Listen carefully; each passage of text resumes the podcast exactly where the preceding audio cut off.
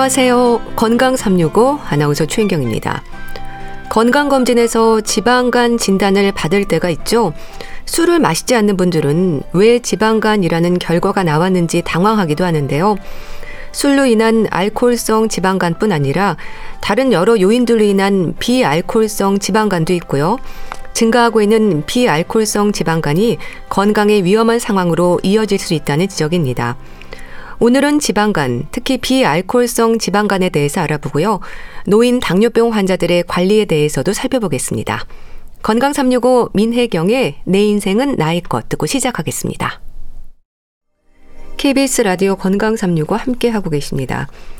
간에 지방이 과도하게 축적된 상태가 지방간입니다. 지방이 쌓였다고 하면 음주를 즐기거나 비만한 분들을 떠올리지만 마른 몸에도 지방간의 위험은 있고요. 술과 관련이 없는 비알코올성 지방간도 있습니다. 지방 간염이나 간 경변증으로 진행이 될 수 있는 지방간, 건강에 어떤 위험을 주는 걸까요? 순천향대 부천병원 소화기내과 김상균 교수와 함께 합니다. 교수님 안녕하세요. 네, 안녕하세요. 건강검진에서 지방간 진단을 받는 분들이 많습니다. 흔한 질환이죠? 네, 맞습니다. 옛날에 한 30년 전에는 어, 지방간이라는 병이 전체 검진 환자 한 10% 정도밖에 없었거든요. 예. 근데 최근의 통계에 의하면 전체 검진 환자 한 30%가 어, 지방간이 있다고 이렇게 보고가 되고 있습니다. 아마 서구에선 더 많을 것 같은데 미국에서는 한 3천만 명 이상이 지방간질을 앓고 있다고 하죠. 예. 저희가 연구한 바에 의하면 아마 비만 환자들이 늘어나고 있기 때문에 아마 지방간 환자들이 이렇게 병행해서 같이 늘어나는 걸로 그렇게 보입니다. 예. 아무래도 흔해서 소홀하기도 쉬운데요. 대수롭지 않게 여길 부분이 아닌 거죠? 네, 맞습니다. 전체 인구의 한 30%가 있다니까 되게 많은 거죠. 또 예. 비만인 환자에서 50%가 지방간이 있다고 알려져 있습니다. 또 어, 그냥 단순한 지방간이 있는 환자들도 있지만 간 경변까지 동반되어 있는 분들도 있기 때문에 그냥 가볍게 여기기는 어렵고요. 또 어, 지방간이 좀 심한 환자 4명 중 1명꼴로는 치료하지 않고 놔두면 서서히 이게 점점 점점 간 질환이 진행한다고 알려져 있고 네. 또 간암도 생긴다고 알려져 있, 기 때문에 이게 그냥 지방간 그래서 뭐 괜찮다 이렇게 보지 마시고 적극적으로 처음부터 대처를 하실 필요가 있을 것 같습니다. 그렇게 지방간으로 인해서 지방 간염이나 간 경변증과 같은 만성 간 질환으로 이어지는 경우도 실제 많은가요? 네, 좀 전에 말씀드린 것처럼 이게 지방간이 그냥 단순한 지방간도 있지만 이게 나빠지면 지방 간염이라든지 지방 어, 간 연관 간 경변 이런 이런 게 이제 생길 수 있는데 네. 단순 지방간이 있는 사람들 중에 한 2, 30%는 시간이 지나면 이제 간에 염증이 생기는 거죠. 그래서 가, 지방 간염이라고 그걸 부르는데 그렇게 지방 간염이 생길 수 있고 네. 일단 지방 간염이 생기면 그 환자 중에 한 20%는 결국에 나중에 간 경변 이런 아주 심각한 병으로 진행할 수 있다고 그렇게 알려져 있습니다. 네. 이 지방간을 얘기할 때 알코올성 지방간과 비알코올성 지방간으로 구분해서 설명되지 않나요? 네, 잘 알고 계시네요. 그 지방간은 간단하게 간에 지방이 많이 쌓인 거잖아요. 네. 근데 술을 먹어서 생기는 지방간하고 술을 먹지 않고 생긴 지방은 좀 어, 생기는 과정이 좀 다르긴 한데 네. 이제 음주를 과도하게 하면 우리 몸에 그 NAD라는 그 엔자임이 있는데 그게 이제 수소 이온을 옮겨서 예, 당대사라든지 지방대사라는 일에 관여하는 건데 그런 것들이 좀 어, 소실되고 어, 또 이제 그렇게 해서 지방이 축적됨으로써 이제 지방간이 생기는 거고 비알코올성 지방간은 그게 아니라 인슐린에 대한 저항성이 어, 우선적으로 발생하는 경우인데 이렇게 인슐린 저항이 생기면 결국 선천적이라든지 뭐 아니면 환경적인 이유로 체내에 불필요한 영양분이 이렇게 체외로 배출되거나 소모되지 않고 계속 저장이 되는 그런 사이클이 어, 활성화됩니다. 그래서 네. 이러한 이유로 어, 비알코올성 지방간이 생기는 거죠. 네. 그럼 알코올성 지방간의 경우에는 원인인 술을 끊으면 해결되지 않을까 싶은데 그런가요? 네. 어, 일단 술을 어, 오랜 기간 먹으면 이제 간이 나빠진다고 알려져 있는데 어느 정도냐 이건 물론 외국 연구이긴 하지만은 예. 어, 매일 한 소주 반병 정도를 음. 10년 이상 먹으면 간경변이 일부에서 발생할 수 있다라는 예. 보고가 있어요. 근데 실제로 그렇게 되는 환자가 10% 미만이 굉장히 적습니다. 이것은 이제 어, 술에 의한 간 손상이 술뿐만이 아니라 선천적인 어떤 유전적인 요인과 환경적인 요인이 같이 관여하고 있다 이렇게 어, 판단이 되는 거고요. 예. 만약에 이게 간이 나빠지지 않고 그냥 일상적인 지방간 수준에서 머무르고 있다면 술을 끊으면 다시 얼마든지 정상 상태로 회복될 수 있습니다. 예. 그럼 문제는 비알코올성 지방간이라는 말을 하는 건 원인으로 지적이 되는 부분들이 많기 때문인가요? 네, 맞습니다. 그 비알코올성 지방간은 이제 술을 안 마셨는데도 지방간이 생기는 거를 말하거든요. 예. 근데 왜 그러면 이런 게 술 안 마셨는데 왜 지방간이 생기느냐? 이거에 대해서 굉장히 많은 연구가 있었지만 하나로 이렇게 딱 명쾌하게 설명드리기는 좀 어렵습니다. 근- 하지만 이제 좀 전에 말씀드린 것처럼 어떤 유전적인 이유가 됐든 아니면 환경적인 이유가 됐든 인슐린 저항성이라는 게 가장 근본에 있어요. 그래서 그게 어, 인슐린 저항성이 발생하면 우리 몸에 필요하지 않은 영양분들이 자꾸 간에 중성지방의 형태로 이렇게 많이 쌓이게 됩니다. 그래서 예. 그렇게 많이 쌓이게 된 중성지방이 과산화가 되면서 간 독성이 발생하게 되는 거죠. 예. 그래서 그거 외에도 이제 간과 지방세포 사이에서 이루어지는 어떤 지방 대사라든지 저장에 대한 조절 기능 문제라든지 또는 렙틴이라고 해서 포만 중치된 대목이 기전 이런 것들이 장애가 생기는 경우에 이렇게 어, 비알코올 지방은 원인이 어, 될 수 있겠습니다. 예. 그 대사증후군의 위험이 지방 간의 원인이기도 한다면 또 일단 체지방을 줄이는 게 방법이라는 말도 그래서 있는 거네요. 맞습니다. 예. 어, 비알코올 지방간 발생에 아까 말씀드린 대로 인슐린 저항성이 관여한다고 했는데 어, 잘 보시면 비만하거나 당뇨가 있거나 고지혈증이 있거나 혈압, 고혈압 이런 대사성 증후군 있는 환자들 중에서 60% 이상에서 이런 어, 지방간이 발생을 하거든요. 예. 반대로 어, 대사선 증후군이 있는 환자의 한 50%는 지방간 질환을 동반하고 있다고 해요. 그래서 예. 서로 뗄래야 뗄 수 없는 그런 관계라고 할 수 있겠죠. 예. 특히 복부 비만이 문제가 되는 거죠. 네, 단순한 체지방이 뭐 많다, 적다 이런 거보다는 요즘에는 이제 지방의 분포가 중요하다 이렇게 알려져 있는데, 음, 예를 들자면 비만하지는 않는데 예. 비만하지 않는데 센트럴 오베스트라고 그러니까 내장 지방, 복부 내장 지방이 많은 사람들이 비만하면서도 센트럴 오베스티 그러니까 내장 지방이 적은 분들에 비해서 심혈관 질환 사망률이 두 배 이상 높다고 알- 알려져 있습니다. 그래서 어 전체에 얼마나 체지방이 많은지도 중요하겠지만 물론 예. 어 내장 지방, 복부 비만이 훨씬 더 임상적으로 의- 의미가 있다고 할 수 있겠습니다. 예. 근데 윗배 아랫배가 나와 있는 분들은 뭐 걱정을 하시는데 마른 비만으로 불리는 내장 비만은 사실 잘 모르지 않나요? 위험하기는 마찬가지인가요? 이게 이제 특히 우리 동양 사람들한테 더 문제가 되는데 예. 살이 많이 써 있지 않는데도 불구하고 이 지방간이 있는 분들이 있거든요. 이게 이제 마른 비만 또는 어, 비만하지 않는데도 지방간이 있다. 이런 분들은 피하 지방보다는 주로 이제 내장 지방에 예, 이게 이제 비알코올 지방간에 발생하는데 아주 중요한 위- 위험 인자라고 그렇게 알려져 있는데 예. 특히 이제 골반 둘레보다는 이 복부 둘레 이게 더 크다면은 어, 지방간 위험성이 크다 이렇게 어, 말할 수 있겠습니다. 예. 또 마른 체형의 비알코올성 지방간은요. 장내 미생물도 유발 요인이라고 하던데 맞는 얘기인가요? 아, 요즘에 이제 그런 게 이슈가 많이 되고 있는 것 같더라고요. 예.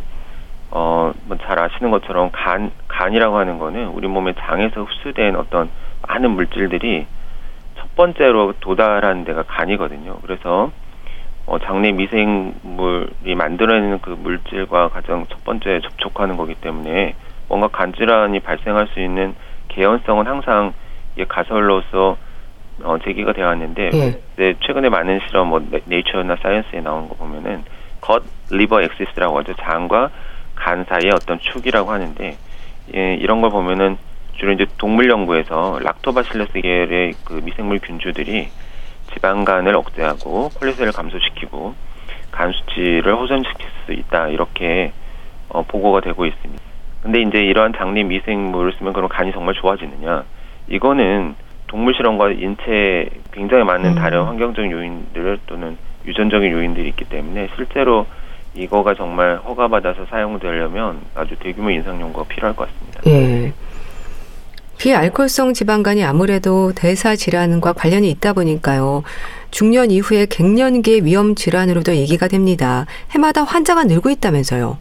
네, 그 갱년기 이 이걸 겪고 있는 중년 경우에는 이제 주로 운동 부족, 또 체중 증가, 뭐 우울도 있고 스트레스도 많잖아요. 그래서 네. 이런 이유들 지방간이 많이 발생한다고 알려져 있는데 요즘 보니까 특히 이제 어 코로나 팬데믹을 이렇게 지나오면서 사회, 사회적 거리두기를 많이 했잖아요. 네. 그래서 어 저도 이제 갱년기가 지나면서 배가 음. 나오는 것 같은데 네. 아무래도 어 이런 것들 때문에 비만 인구가 늘어나면서 지방간이 더 생기는 것 같습니다. 예. 뭐 식습관이라든지 여러 원인들이 있겠지만 가족력, 유전적인 요인도 있을까요? 그러니까 부모가 비알코올성 지방간이면 자녀 역시 그럴 수도 있다는 말이 있던데 어떨까요?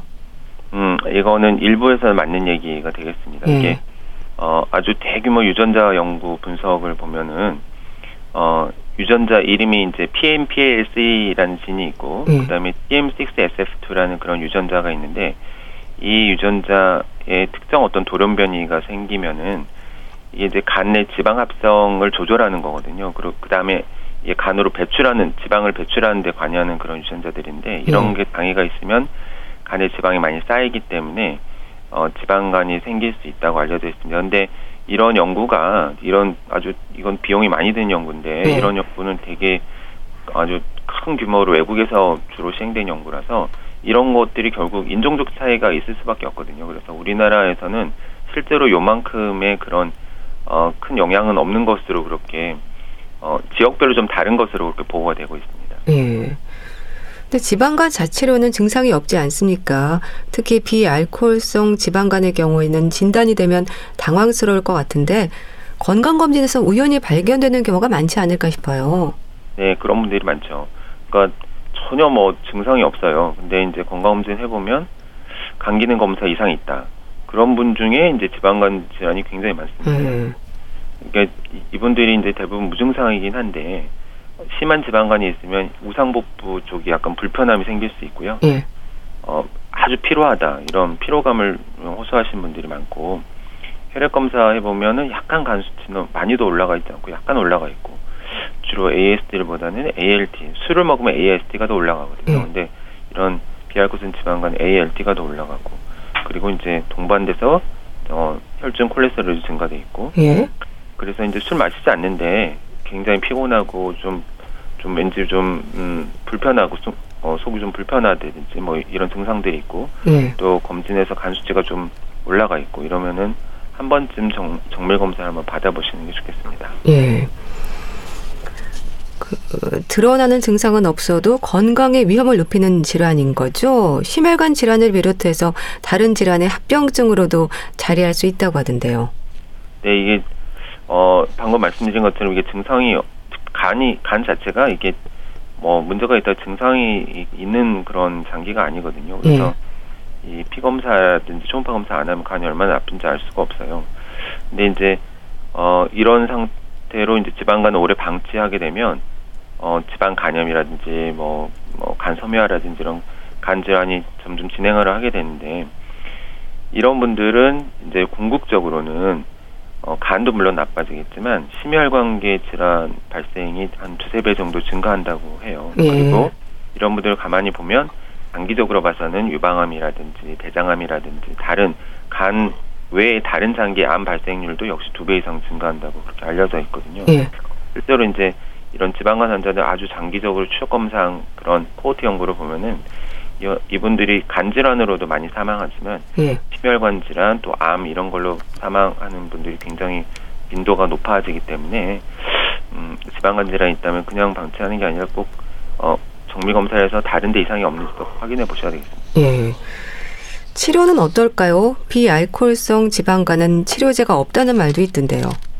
어, 가장 중요한 것은 결국에는 어떤 음, 방법을 하더라도 체중이 줄어드는 게 중요하거든요. 예. 근데 이제 기본이 운동하고 식이요법을 하시는 게 가장 기본이고요. 필요한 경우에는 이제 어, 지방을 분해하거나 흡수를 저해하는 약제를 복용할 수는 있고 또 현재 나와 있는 걸로는 인슐린 저항성 개선할 수 있는 약제가 쓰일 수 있다고는 되어 있습니다. 근데 예. 어, 크게 효과를 보기는 사실 쉽지는 않습니다. 그리고 예. 어, 어떤 분들은 또 건강식품이 간이 나빠지는 걸 막을 수 있다, 간이 좋아질 수 있다 해서 뭐 많이들 드시잖아요. 근데 예. 장기간 이걸 드시면 오히려 간 나빠지는 간뿐만이 아니죠. 여러 장기가 더 나빠지는 경우가 많기 때문에 예. 어, 이렇게 확인되지 않은 그런 건강식품은 차라리 드시지 않는 게 더 좋습니다. 예. 비알코올성 지방간의 치료제라기보다는 대사증후군을 개선할 수 있는 약이 처방이 되는 거네요. 네 네 그렇습니다. 그 비약성 치료제가 사실 지금 뭐 FDA에서 허가받아 가지고 시판되고 있는 약은 하나도 없습니다. 예. 그럼 당뇨병이 있고 없고에 따라서도 처방되는 약물이 달라지는 건가요? 안전성에 대해서는 걱정하지 않아도 되는 건지 궁금합니다. 좋은 질문이신데 이게 예. 이제 지방간에는 어, 특별한 특효약이라고 할 만큼 좋은 약들은 없는데 당뇨랑 지방간이 같이 있는 분들한테는 최근에 나와 있는 혈당 강화제를 사용하면 당뇨도 잡아주고 어, 체중 감소도 시켜주고 또 그러거든요. 그래서 이런 약들을 쓰면은 어, 도움도 받을 수 있고 비교적 뭐 합병증도 굉장히 낮거든요. 그래서 예. 이런 약들이 도움이 뭐 좋겠습니다. 그런 약들. 예. 약물 치료도 쓰이지만 식습관이라든지 생활 습관을 개선하는 게 우선이지 않을까 싶기도 한데 어떨까요? 네, 가장 우선적으로는 규칙적인 운동과 또 식이 조절을 해서 체중을 적당하게 이제 잘 유지한다면 어, 지방간의 발생을 예방하는데 가장 큰 도움이 됩니다. 이게 가장 우선이겠죠. 약물보다는. 체중을 줄이는 노력에 따라서 지방 간염이나 간 경변증, 간 섬유화의 위험도 줄일 수 있는 만큼 체중 조절에 신경을 써야 할 텐데요. 그러니까 건강에 무리가 없도록 천천히 꾸준히 노력하는 게 중요한 거겠죠. 네, 맞습니다. 갑, 그 목표를 정하라는 게 그래서 그런데 갑자기 줄이는 분들은 대부분 갑자기 또 살이 찌는 경우가 많거든요. 그래서 예. 어, 현재 체중의 줄이는 목표를 10%로 잡고 3에서 6개월 동안 천천히 그걸 줄여나가는 것이 어, 제일 좋은 방법인 것 같습니다. 예. 그럼 비알코올성 지방간 진단을 받은 환자들은 평균 치료 기간이 어느 정도일까요? 합병증의 위험이 있는 경우에는 더 오래 걸리지 않을까 싶은데요. 뭐 사람마다 너무 다르겠죠. 근데 지방간이 완전히 좋아진다 이런 경우는 굉장히 드물고요. 예.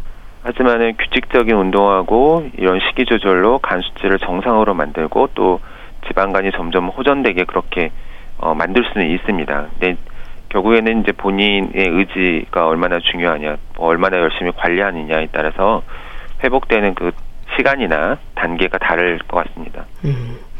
그럼 운동은 어떨까요? 어떤 운동을 얼마나 해야 하는지 사실 부담이 되긴 하거든요. 그렇죠. 이제 운동하라고 그러면은 사람들이 되게 싫어해요. 네. 가족들이. 근데 어 운동도 그냥 나는 열심히 했다. 하루 종일 운동하는 것 같다. 근데 별로 체중이 안 빠지는 분들은 운동을 본인이 자, 정확하게 또 얼마나 높은 강도를 하고 있는지 보셔야 되는데 예. 어 본인 평소 맥박수가 만약에 100이다. 그러면 그거를 50% 늘릴 수 있는 운동 강도를 해야 되거든요. 150회까지. 음. 이런 운동을 주 3회 30분 이상 할 것을 어, 권유를 드립니다. 예. 되게 이제 시간이 없어서 운동 못 하겠다 이런 분들이 많은데 저는 어 항상 그렇게 말씀드리거든요. 어디 가서 특정하게 뭐 어, 좋은 데 가서 시간을 들여서 운동을 하지 말고 그거보다는 평상시 생활을 운동하는 습관을 들이는 게 좋은데 예. 엘리베이터를 타든지 뭐 에스컬레이터 이러지 말고 계단을 오르는 것도 굉장히 훌륭하게 좋은 운- 유산소 운동이거든요. 예. 계단을 오르거나 또 짧은 거는 걸어서 가거나 평소에 이제 우리 요새 요즘에 핸드폰에도 이 걸음수를 재주잖아요. 그래서 그런 거를 만보 이상, 만 오천 보 이상 목표를 정해놓고 예. 달성하는 것도 그런 식으로 평소의 생활 가운데 운동을 하는 방법을 찾는 것이 가장 좋을 것 같습니다. 예. 이 건강검진에서 지방간에 대한 지적이 있을 때 나이 들면서 누구나 생긴다는 생각이 참 위험하다는 걸 확인하게 되는데요. 꼭 강조하고 싶은 말씀이랄까요? 지방간에 이- 특히 이제 이런 운동 부족이나 어떤 과다한 영양 섭취로 인한 비알코올성 지방간이 현재 많이 늘어나고 있는데요. 예. 이런 지방간을 오랫동안 방치하면 천천히 간이 나빠지게 됩니다. 그래서 만성 간 질환이 되고 또 간경변이 되고 하는 이런 건강에 심각한 영향을 주게 되고 또 심혈관 질환이라든지 암 발생도 늘어난다고 하니까 이거를 그냥 가볍게 방치하지 마시고 좀 어, 관심 있게 보셔야 되고요. 예. 또 평소 생활에서는 우리가 탄수화물을 과다하게 섭취한다든지 어, 또 포화지방산, 육류를 과다하게 섭취하든 이런 거좀 줄이시고 제일 문제가 이제 저녁 늦게 야식을 드시는 게 제일 문제가 됩니다. 예. 그래서 이런 것들이 이런 안 좋은 식, 식습관들이 건강을 망치는 거고요. 또 효능이 입증되지 않은 여러 가지 건강식품이라든지 다이어트 식품이 오히려 간 건강이라든지 우리 몸의 어, 전체적인 건강을 해치는 경우가 많기 때문에 주의하셨으면 좋겠습니다. 그리고 예. 다들 바쁘시죠. 바쁜 예. 이제 시간 내기가 어려우겠, 어렵겠지만 가능한 한 주 3회 30분 정도 유산소 운동을 우리가 생활을 한다면 건강한 간을 어, 다들 잘 지킬 수 있지 않을까 생각합니다. 네. 지방간에 대해서 자세히 알아봤는데요. 순천향대 부천병원 소화기 내과 김상균 교수와 함께했습니다. 말씀 감사합니다. 네, 감사합니다. KBS 라디오 건강 365 함께하고 계신데요. 나훈아의 무심세월 듣고 다시 오겠습니다.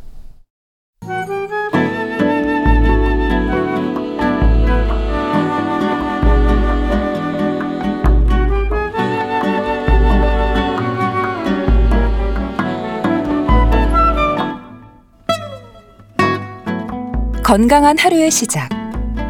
KBS 라디오 건강 365. 최윤경 아나운서의 진행입니다. KBS 라디오 건강 365 함께하고 계십니다. 당뇨병을 얘기할 때 복부 비만, 특히 윗배가 나오는 것을 위험 신호로 지적하기도 하는데요. 나이도 위험 인자이지 않을까 싶습니다. 중년 이후에는 병원에 가면 당뇨병이나 고혈압 여부를 확인하는 것도 그런 이유이지 않을까 싶은데요. 노인 당뇨병 환자들의 관리 대한의사협회 백현옥 부회장과 함께합니다. 안녕하세요. 네, 안녕하십니까. 이 당뇨병은 나이가 들수록 위험이 높아지는 걸로 알고 있습니다. 그렇죠? 맞습니다. 어, 실제로 2020년도 국민건강영양조사에 따르면요. 예. 65세 이상 노인의 30%가 당뇨병이 있습니다. 30세 이상 성인만 따지면 16.7%인데 약 두 배 정도 높죠. 네. 그리고 미국을 봐도요. 전체 당뇨병 환자의 40%가 65세 이상이라고 하고요.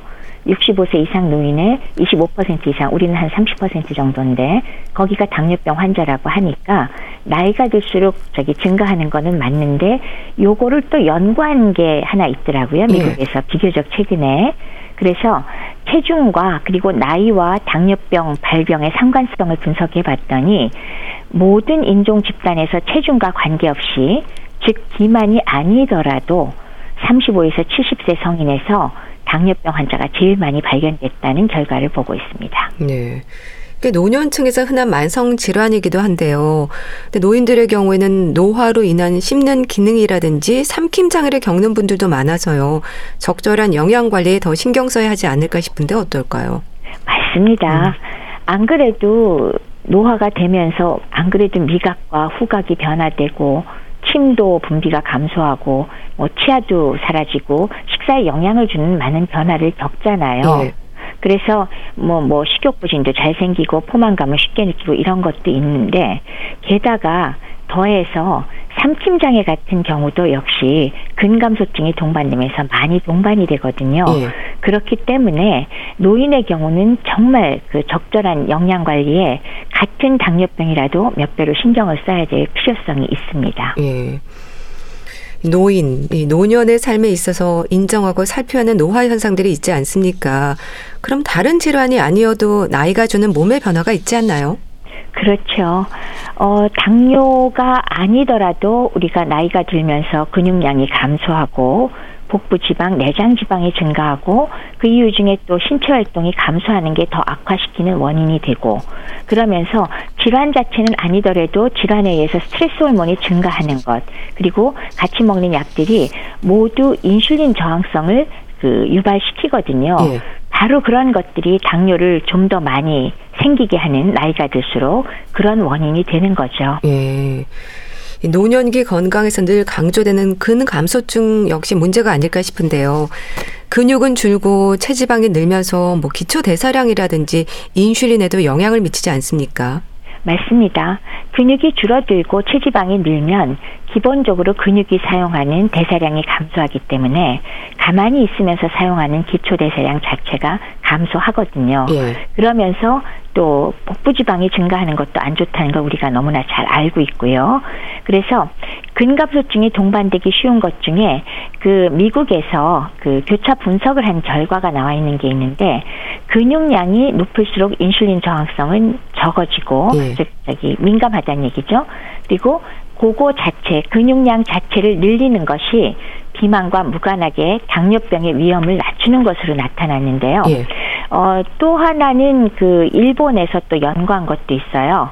역시나 당뇨병 환자가 혈당 관리 제대로 안 하면 또 근육이 감소한다. 이게 이제 반대로 또 작용한다는 얘기죠. 서로 서로 근감소증이 있으면 당뇨병이 잘 발생하고 예. 역으로 당뇨병 환자는 또 근감소증이 잘 생긴다. 이런 것들이 있어서 예. 요점만 얘기하면 어쨌건 근육량을 10%만 늘려도 당뇨병의 발생 위험을 20% 이상 줄일 수 있다라는 그런 얘기가 있습니다. 예. 근데 인슐린은 감수성이 감소하는 것에 대한 이해가 잘 안 되는 경우도 많은 것 같은데 어떨까요? 결국 인슐린 저항성 혹은 인슐린 감소성이 뭐냐라는 거겠죠. 근데 그러면 인슐린 호르몬이 뭔가 생각해야 되잖아요. 우리가 예. 당뇨 때문에 사실 인슐린이라는 호르몬이 굉장히 익숙하긴 한데 그 인슐린이 뭘 하는 거냐? 인슐린의 경우는 기본적으로 그 혈당에 혈청에 있는 당이 필요한 만큼만 사용하고 남아있을 때 그것을 움직여서 세포로 넣어주는 역할이 있죠. 그래서 이제 가져다가 적당한데 저장을 한다거나 음. 움직이게 만드는 역할을 합니다. 그래서 이렇게 당질, 지질, 뭐 단백질 등의 에너지 대사를 총체적으로 조절하는데 가장 중요한 역할을 하게 되는 거죠. 음. 인슐린 저항성이 있을 경우에는 어 인슐린 양이 많더라도 실제로 세포막이나 이런 데서 제대로 받아들일 수 있는 소위 수용체가 없어지기 때문에 인슐린이 많아도 제대로 작동을 못해서 우리가 있는 당이나 이런 걸 활용을 못하고 혈당만 올라가게 된다는 그런 뜻이 되는 거죠. 예. 그런 거 하면 치아 건강이나 삼킴 장애 역시 또 자유로운 식사에 제한이 따를 텐데요. 노인들 중에서 이 삼킴 장애로 고생하는 분들이 흔할 정도로 많다고 들었습니다. 나이가 들면서 사실은 우리도 사례가 예전보다는 조금씩 더 잘 들리잖아요. 예. 그러니까 어, 연령이 늘어가면서 근감소증이 진행하고 삼킴 관련 근육도 약화가 됩니다. 물론 거기에 이제 신경 조절도 조금 떨어지지만 그래서 이런 그 삼킴 근육 관련 그 근육이 약화되는 이런 일들이 생기면 당연히 먹기가 어렵고 조금 먹다가도 잘못해서 사리가 잘 들면서 기도로 넘어가니까 어떻게 되죠? 흡인성 폐렴에 걸리기가 매우 쉬워지지요. 네. 이렇게 되면은 당연히 음식을 먹는데 겁을 먹고 적게 먹게 되고 또 음식 종류도 제대로 먹고 싶은 걸 다 먹지 못하게 되니까 네. 결과적으로 영양 불량이 진행되기가 매우 쉬운 상태가 되는 겁니다. 네. 또 이런 부분들도 있습니다. 싱겁게 먹는 게 건강을 위한 기본적인 노력이라는 걸 알면서도요. 나이 들수록 간이 좀 세진다는 말을 하거든요. 미각과 후각의 변화가 생기는 것도 어느 정도는 자연스러운 일로 봐야 할까요? 네. 어느 정도는 맞습니다. 결국 나이가 들면서 이 미각과 후각의 그 조절 세포들의 숫자가 감소하면서 당연히 떨어지거든요. 특히나 왜 미각이 감소한 것은 오히려 그 자극이 강한 음식을 자꾸 섭취하게 됨으로써 오히려 그 식욕 뭐 증진에 그닥 도움도 안 될 뿐더러 자극 강한 음식 자체가 또 소화관에 오히려 저기 문제가 생길 소지가 상당히 커집니다. 네. 그거 외에도 또 침분비 감소라든지 뭐 소화 기능 저하라든지 치아 소실등 많은 식사에 영향을 주는 변화가 생기잖아요. 네. 그래서 이런 것들이 문제가 되는 겁니다. 네. 뭐 소화 기능도 약해질 수 있을 텐데 인슐린 분부도 그렇고 소화액도 줄어든다고 들었습니다. 맞습니다. 노화에 따라서 위산이나 펩신이나 각종 어, 위점막이나 혹은 장점막의 점액 분비 등 이런 것들이 전부 다 감소를 하거든요. 예. 그렇기 때문에 당연히 영양소를 소화하고 흡수하는 능력이 나이가 들면서 어느 정도는 떨어집니다. 그렇긴 해도 사실은 다른 부분이 다 건강하고 그러면 결국 필요량과 그렇게 많이 차이가 나지는 않지만 이게 좀 더 당뇨병이 있거나 다른 문제가 있을 경우에는 예. 더욱더 영향을 크게 미치니까 결국은 위장장애와 동반된 영양 불량, 영양 결핍이 생길 가능성이 굉장히 높아집니다. 예. 대장의 근력도 약해지는 건가요? 노인들 중에는 변비로 또 고생하는 분들도 많지 않습니까? 맞습니다. 노인들 중에는 변비가 워낙 심해서 상당수가 아예 변비약을 달고 사시는 분들이 많잖아요. 젊은 사람과는 비교할 수 없을 만큼이죠. 근데 그거 자체가 사실은 대장의 근력 약해지면서 근육의 긴장도가 감소하는 게 사실 1번 원인이 될 수 있고요. 그거 외에 먹는 양이 줄면서 식이섬유소라든지 이런 것들의 섭취가 부족해지는 원인도 네. 있고요. 음. 또 하나는 또 점막 자체에 그 면역력이 떨어지면서 위장관 쪽에 사실은 세균 세균의 분포도 바뀌기 때문에 네. 그것 역시도 또 하나의 변비의 원인이 될 수가 있겠습니다. 네. 그런 여러 가지 상황들을 잘 살펴야 하지 않을까 싶은데요. 또 당뇨 식사 자체가 건강식이라서요. 노인 환자들을 위한 별도의 식단은 필요 없겠지만 섭취 요령은 있지 않을까 싶은데 좀 알려주세요. 그렇죠. 우리가 당뇨 식사를 권해드리는 건 결국 골고루 먹고 적절한 칼로리를 유지하는 것 그것이기 때문에 그걸 잘 지켜서 드실 수 있다. 그러면 사실은 뭐 별로 신경 쓸 거 없지요. 예. 그런데 사실은 연세가 높으신 분들한테 여태까지 왜 좀 짜게 드시던 분이라든지 주로 밥과 뭐 김치와 이렇게만 위주로 드신다든지 예. 한 가지만 좋아하신다든지 이런 습관을 하루 아침에 바꾸기는 정말 어렵습니다. 예. 그렇기 때문에 나이 드신 분한테 갑자기 왜 이게 제일 좋은 음식이니까 음. 드세요 한다고 뭐 한두 끼는 드시겠지만 예. 계속 그러기는 어렵잖아요. 그래서 조금 더 쉽게 한다면 나이가 많이 드신 분의 경우는 식사의 종류를 많이 바꾸는 것보다는 예. 어떻게 해서든지 규칙적인 식사를 챙기는 것, 가급적이면 하루 세 끼를 그렇게 챙겨서 드실 수 있게 일정량을 드실 수 있게 하는 것이 예. 어느 것보다도 중요하다라고 말씀을 드릴 수 있고요. 예. 그 다음에 제때 식사를 안 하고 입맛이 없으니까요. 충분한 음식을 섭취하지 않은 가운데 또 그래도 기운 없고 그러면 빵이나 떡이나 과일이나 오로지 그런 걸로만 때우는 거는 사실은 음. 당뇨병 환자한테는 그거는 바람직한 게 아니죠. 예. 그렇기 때문에도 새끼 식사를 적도라도 꼭 드시는 것 이런 것들이 오히려 가장 중요한 문제가 아닐까 싶습니다. 네. 또 당뇨병 환자들은 현미밥을 먹어야 한다는 생각을 하는 분들이 많은데요. 어떨까요? 아주 오래 씹어야 하지 않나요? 특히 노인들에게는 부담일 수도 있을 텐데요. 흰쌀밥보다는 현미나 잡곡을 섞어서 밥을 짓는 것이 당연히 혈당을 조절하는 데는 도움된다. 이건 우리가 상식적으로 알기는 압니다. 예. 근데 이미 치아도 안 좋고 그다음에 평생 흰밥이 오히려 좀 잘 드실 수 있고 몸에 익은 분들한테 하루 아침에 현미를 드시면서 이걸로 드세요 그러면 사실은 아예 못 먹게 될 가능성이 크죠. 예. 그렇기 때문에 약간은 불리하더라도 노인들의 경우는 드실 수 있는 음식을 드시는 게 맞습니다. 음. 그래서 혈당 조절에 현미가 아니더라도 백미밥을 드셔도 할 수 없죠. 다른 부분에서 우리가 조정을 해야 되니까 예. 드실 수 있는 식사를 드려야 된다는 게 원칙이 예. 되겠습니다. 예. 단백질과 칼슘 섭취는 어떨까요? 또 우유를 드시기 불편해하는 분들이 많지 않습니까? 유당 불내증의 경우에는 어떻게 대처할 수 있을까요? 우선 단백질 칼슘권에 대해서는 제가 항상 드리는 말씀이 어, 뭐, 한꺼번에 고기를 많이 먹어라. 이런 것도 어렵잖아요. 예. 그렇기 때문에 새끼 식사를 제대로 드시되 매 끼니마다 우리가 왜 단백질로 꼽는 식품들이 있지 않습니까? 고기, 생선, 계란, 두부. 예. 요것 중에 한 가지를 꼭 드시라는 건 제가 한 번 더 강조를 해드리고 싶고요. 칼슘의 경우와 단백질을 함께 섭취하기 위해서 우유를 일정량을 권해드리기는 합니다. 근데 뭐 우유만 드시면 배가 부글거리고 아프거나 설사하는 분들의 경우는 우리가 유당불내성, 유당불내증이라고 하잖아요. 네. 그런 경우에는 사실은 뭐 다른 단백질이 섭취를 조금 더 권장할 수도 있고 그래도 우유가 조금 편하니까 드시고 싶다 그러면 당연히 유당을 제거한 그 우유를 드시거나 아니면은 유산균으로 발효시킨 요구르트 종류를 드시면 사실은 이런 유당 불내증이 일어나지 않습니다. 네. 그래서 그런 것으로 대체할 수가 있겠습니다. 네. 두유도 괜찮겠죠? 예, 두유도 선택의 방법입니다. 다만 두유는 선택을 좀 잘 하셔야 됩니다. 예. 잘못 선택하면 그냥 콩가루를 적당히 섞고 음. 거기에 오히려 막 단맛이 섞여 들어간 것들이 있으니까 성분이랑 그다음에 잘 보시고 선택을 하시면 두유도 괜찮습니다. 예. 뭐 단백질, 칼슘, 철분제, 종합 영양제까지 많은 보조제를 드시는 분들도 많은데요. 이것도 지나치면 문제가 될 수 있지 않을까요? 그렇죠. 근데 단백질의 경우는 사실은 뭐 기본적으로 드시는 게 좀 부족한 경향성이 있어서 예. 물론 보조제 일부 쓰실 수 있습니다. 그리고 영양제 건으로는 사실 노인들한테 부족하기 쉬운 영양소들이 있기는 있거든요. 그래서 그런 부분은 따로의 약간의 보충이 필요할 수도 있지만은 그냥 영양제로 하루에 뭐 아침 저녁으로 10개 이상씩 그것만을 드시고 그것만 의존한다는 것은 예. 사실은 꼭 우리가 부족한 것을 제대로 보충하고 있는지 정확히 알 수도 없고 어떤 것들은 지나치게 많이 드시면 오히려 문제가 되는 것들이 있잖아요.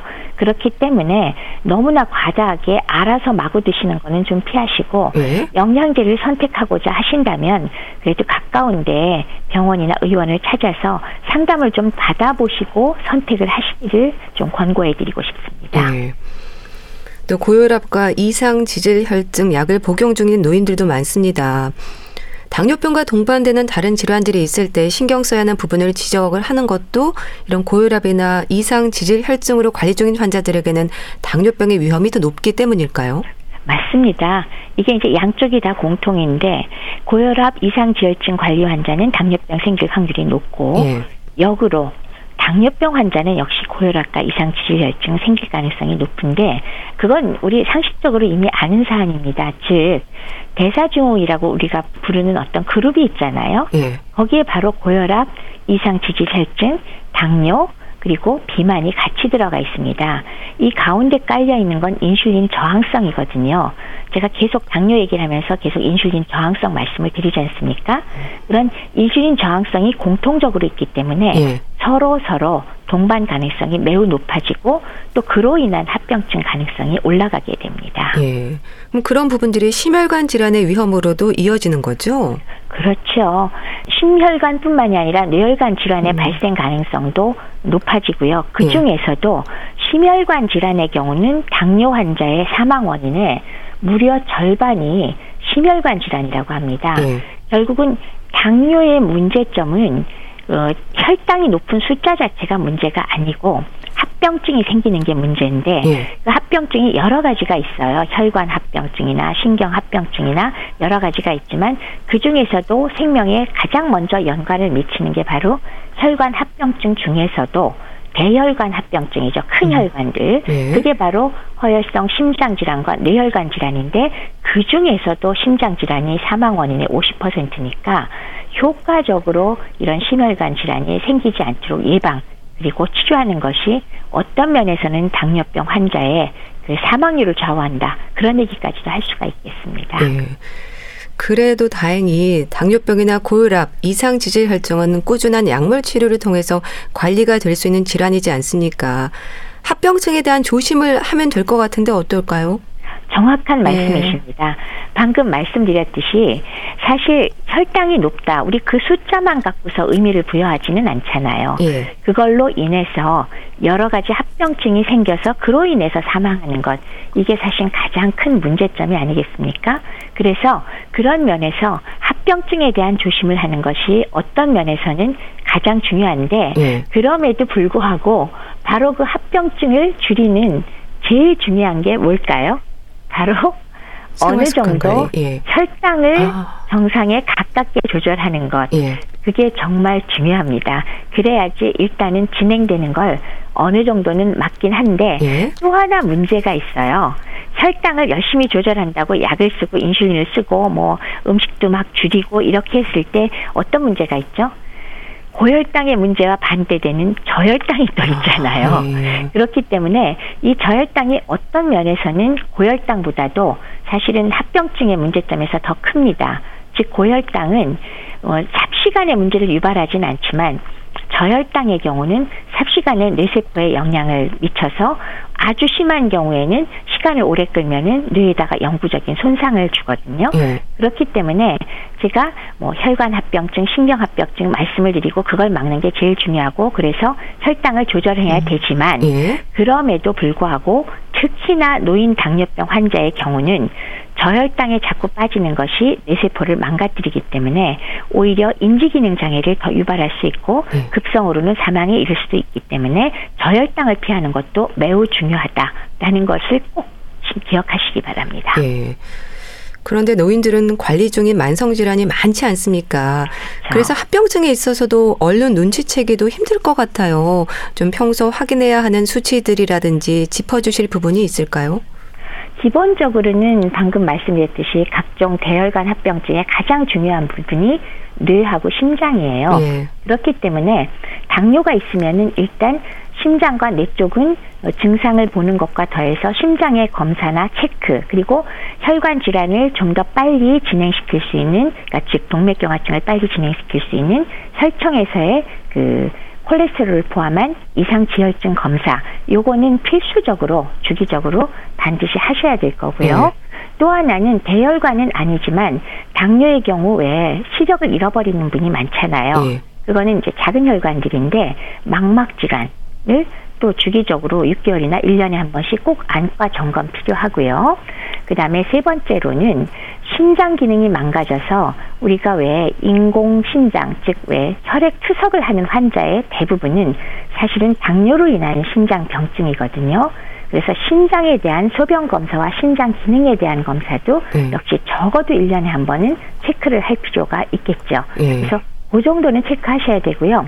그다음에 신경합병증은 사실은 가장 흔한 게 오히려 말초 신경염이기 때문에 손끝, 발끝 이런 데가 아프고 저린 거 있지 않습니까? 이건 사실 증상이 동반되기 때문에 무심하게 넘기고 의사 선생님한테 말씀을 안 하시면 안 되고 그런 증상이 있는 건 꼭 상의를 하셔서 네. 적절한 치료가 필요하면 치료를 하시고 특히나 하지 같은데 발끝 같은 데가 그 신경이 감각이 둔해지면서 말초 혈관염까지 같이 혈액순환 장애까지 같이 있으면 우리가 당뇨 발이라고 왜 혈액순환 안 되면서 왜 상처가 조금 난 데서 썩어 들어가면서 네.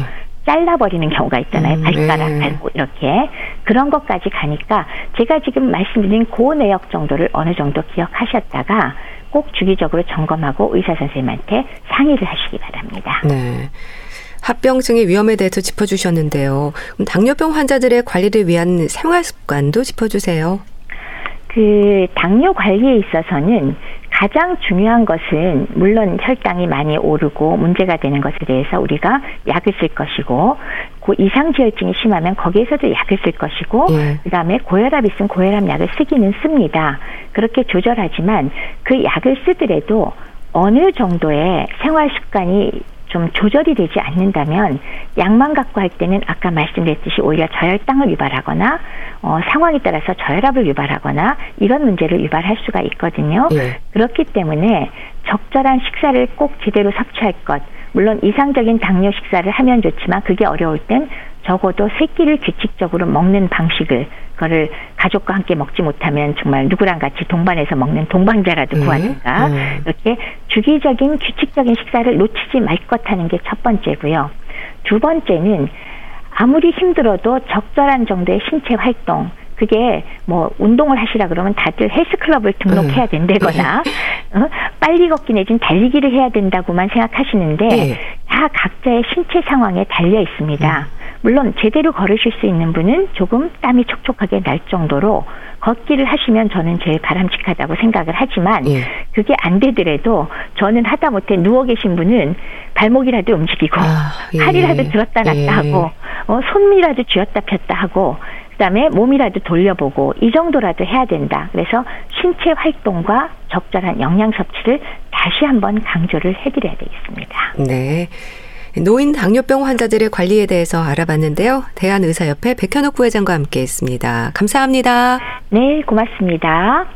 이승철의 그런 사람 또 없습니다. 보내드리면서 인사드릴게요. 건강365 아나운서 최인경이었습니다. 고맙습니다.